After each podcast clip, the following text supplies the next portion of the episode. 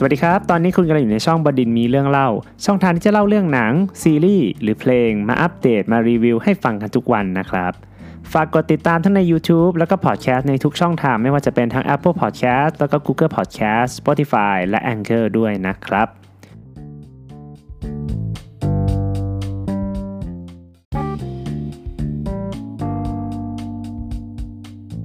เพิ่งไปดูมาเลยนะครับ กับหนังเรื่อง Mortal Kombat ฉบับปี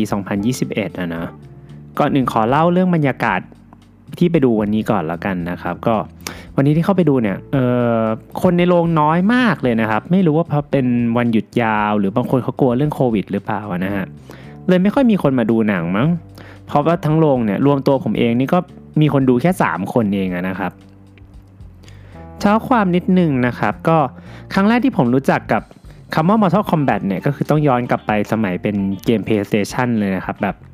ยุคดึกดำบรรพ์นะครับ PlayStation 1 อะไรอย่างเงี้ยเนาะเพราะว่าจำได้ว่าเห็นพี่ชายอะครับเล่นกับเพื่อนที่บ้านนะฮะแล้วในความทรงจำตอนเด็กๆก็เออมันเป็นเกมที่โหดมากเลยเนาะตอนชนะคู่แข่งได้นี่ก็เลือดสาดเต็มจออย่างเงี้ยนะครับ ผมก็มีไปขอพี่เขาเล่นบ้างนะครับ ตัวที่ใช้บ่อยๆเนี่ย ถ้าจำไม่ผิดก็น่าจะเป็นตัวซับซีโร่กับสกอร์เปียนนะครับ เพราะว่ามันเท่แต่งตัวคล้ายๆนินจาอะไรอย่างเงี้ยนะครับ แล้วก็จะมี ตัวคล้ายๆ กันเหมือนกันจะมีสีเขียวสีแดงอะไรมานี่มั้งถ้าจำไม่ผิดนะนะครับ แต่ที่เล่นบ่อยสุดก็คือซับซีโร่เนี่ยแหละครับ เพราะว่ามันเล่นง่ายสุดฮะกดมั่วๆไปครับตามภาษาเด็กอะฮะแล้วก็ติดโดนท่าไม้ตายอะไรอย่างเงี้ยเออประมาณนั้นเนาะทำพูดไปฮะมันก็คือจุดที่ผมรู้จักกับคำว่า Mortal Kombat อะเนาะมาอีกทีก็เป็นหนัง Mortal Kombat นะครับ ในปี 1995 นะ ผมจำไทม์ไลน์ไม่ได้ว่าอันไหนมันมาก่อนมาหลังอะเนาะแต่ในส่วนเนื้อเรื่องเนี่ยไม่ต้องพูดถึงเลยฮะจำไม่ได้เลยอะเนาะเพราะมันดูตอนเด็กมากนะครับ แต่ที่จำได้เนี่ยคือความรู้สึกว่าเออหนังเรื่องนี้มันคล้ายกับเกมที่เล่นเลยนะครับ ตัวละครนี่เกือบจะเหมือนแบบร้อยเปอร์เซ็นเลยนะฮะเพลงธีมก็ใช่ และแน่นอนครับ มันเป็นหนังที่หนังและเกมเนี่ยมันอยู่ในความทรงจำสมัยเด็กอยู่แล้วนะพอ พอมาในปี 2021 เนี่ยก็ไม่พลาดที่จะต้องไปดูอยู่แล้วนะครับ Mortal Kombat ในปี 2021 เนี่ยเป็นผลงานกำกับของคุณไซมอนแมคคอยนะครับ ผมไปหาข้อมูลของผู้กำกับคนนี้มานะครับ ก็พบว่านี่เป็นผลงานกำกับหนังเรื่องแรกของเขาเลยนะครับ เพราะว่าก่อนหน้านี้เขาทำหนังสั้นหนังโฆษณามาก่อนอะไรอย่างเงี้ยนะครับ ส่วนนักแสดง เออก็จะมีที่คุ้นๆสำหรับผมนะครับ ก็จะมีคุ้นไม่เยอะนะครับ จะมีคนที่เล่นเป็นไรเดนนะครับ ผู้พิทักษ์โลกในในเรื่องนะครับ ก็คือคุณทาดะโนบุอาซาโนะนะครับ อันนี้ทุกคนน่าจะจำเขาได้นะ เพราะเขาเล่นเป็นโฮกันนะครับ เขาอยู่ในเอ่อในแก๊ง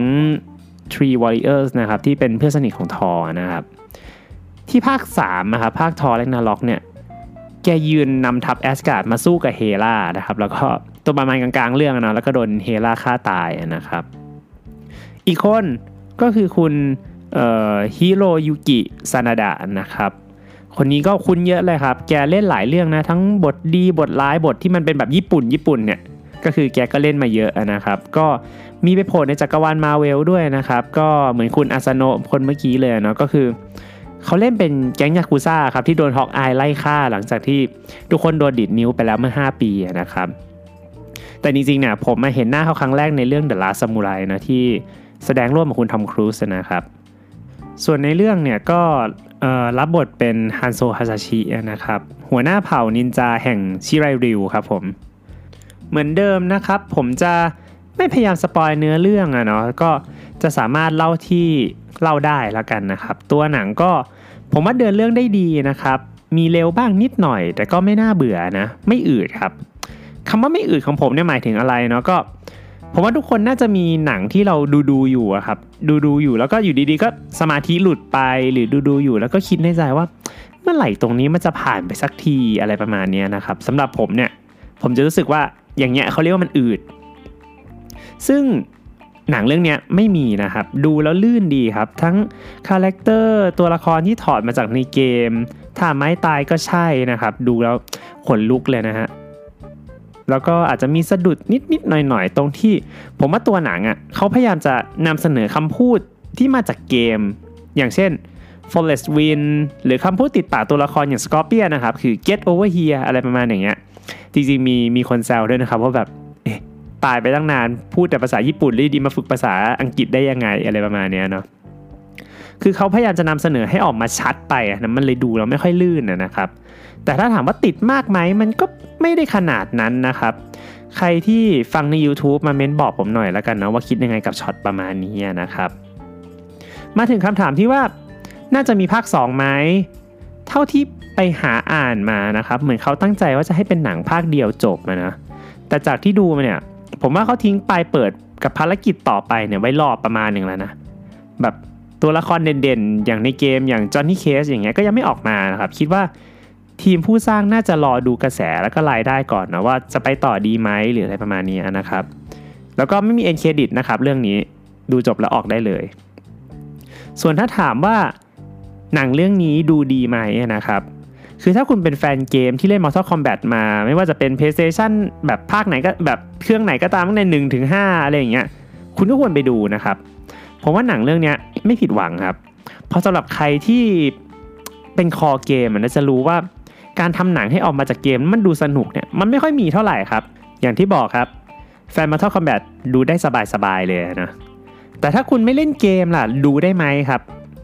ผมคิดว่าดูได้เหมือนกันนะครับ เพราะว่าตัวหนังมันเป็นการเล่าถึงจุดเริ่มต้นของการต่อสู้ครั้งใหม่อยู่แล้วนะครับ ถึงไม่เคยเล่นเกม ไม่ได้ผูกพันอะไรกับ Mortal Kombat มากก็ ผมว่าก็ดูแลสนุกไปกับฉากต่อสู้ในหนังได้เหมือนกันนะครับสำหรับ Mortal Kombat ในปี 2021 นี้นะครับ ผมขอให้คะแนนที่ 7 เต็ม 10 ละกันครับ เป็นหนังที่ดูสนุก แต่ผมว่ามันยังไม่สุดเท่าไหร่ และนี่เป็นทั้งหมดของบดินมีเรื่องเล่าในวันนี้นะครับ ติดตามเราได้ทั้งในช่องทางพอดแคสต์ทั้ง Apple Podcast Google Podcast Spotify และก็ Anchor ด้วยนะครับ ส่วนอีกหนึ่งช่องทาง ในช่องทาง YouTube บันดินมีนะครับ ถ้าฟังแล้วคิดเห็นยังไง ตามไปคอมเมนต์บอกกันได้ที่ช่อง YouTube กันหน่อยนะครับ ขอบคุณที่รับฟังในวันนี้ สวัสดีครับ